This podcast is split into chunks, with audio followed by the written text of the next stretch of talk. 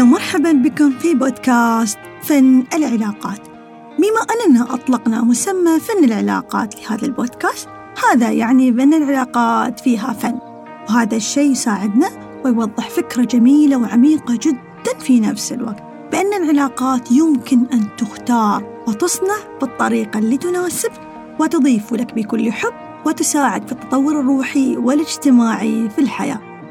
معكم رقي البلوشي مدرب ومستشار مهني وشخصي.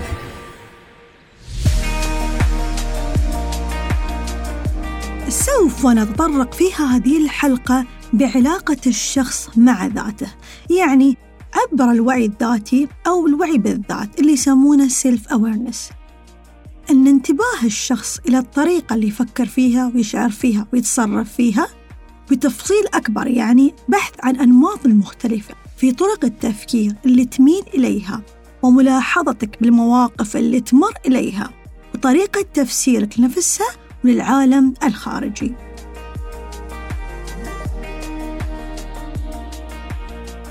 يمكنك كشف مستوى علاقتك بذاتك بالأسئلة أدناه السؤال الأول هل تحب تقضي وقت مع نفسك وتستمتع فيه؟ هل تفكر بنفسك قبل الآخرين؟ هل تكافئ نفسك لإنجازاتك؟ هل تحتفل بأبسط الأمور وتراها إنجاز؟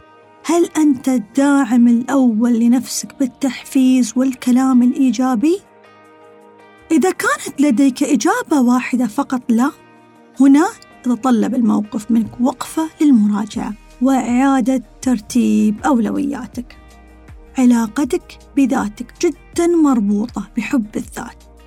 طبعا قد أسيء فهم حب الذات والكثير بالطبع الأنانية كأن حب الذات أبشع جريمة بشرية.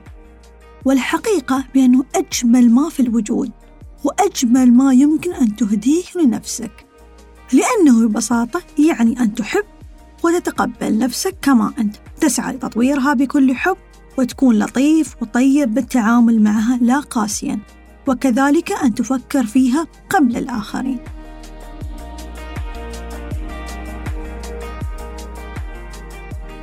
كلما كانت علاقتك بذاتك أقوى انعكس ذلك بعلاقتك مع الآخرين. لذلك أصل العلاقات تبدأ منك وتنتهي بك. إهمالك لنفسك لن يضيف لك شيئا أبدا. فأنت أولى بهذا الحب والعطاء.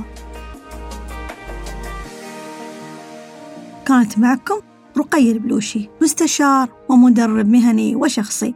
إلى أن نلتقي أحبتي دمتم بود وسلام.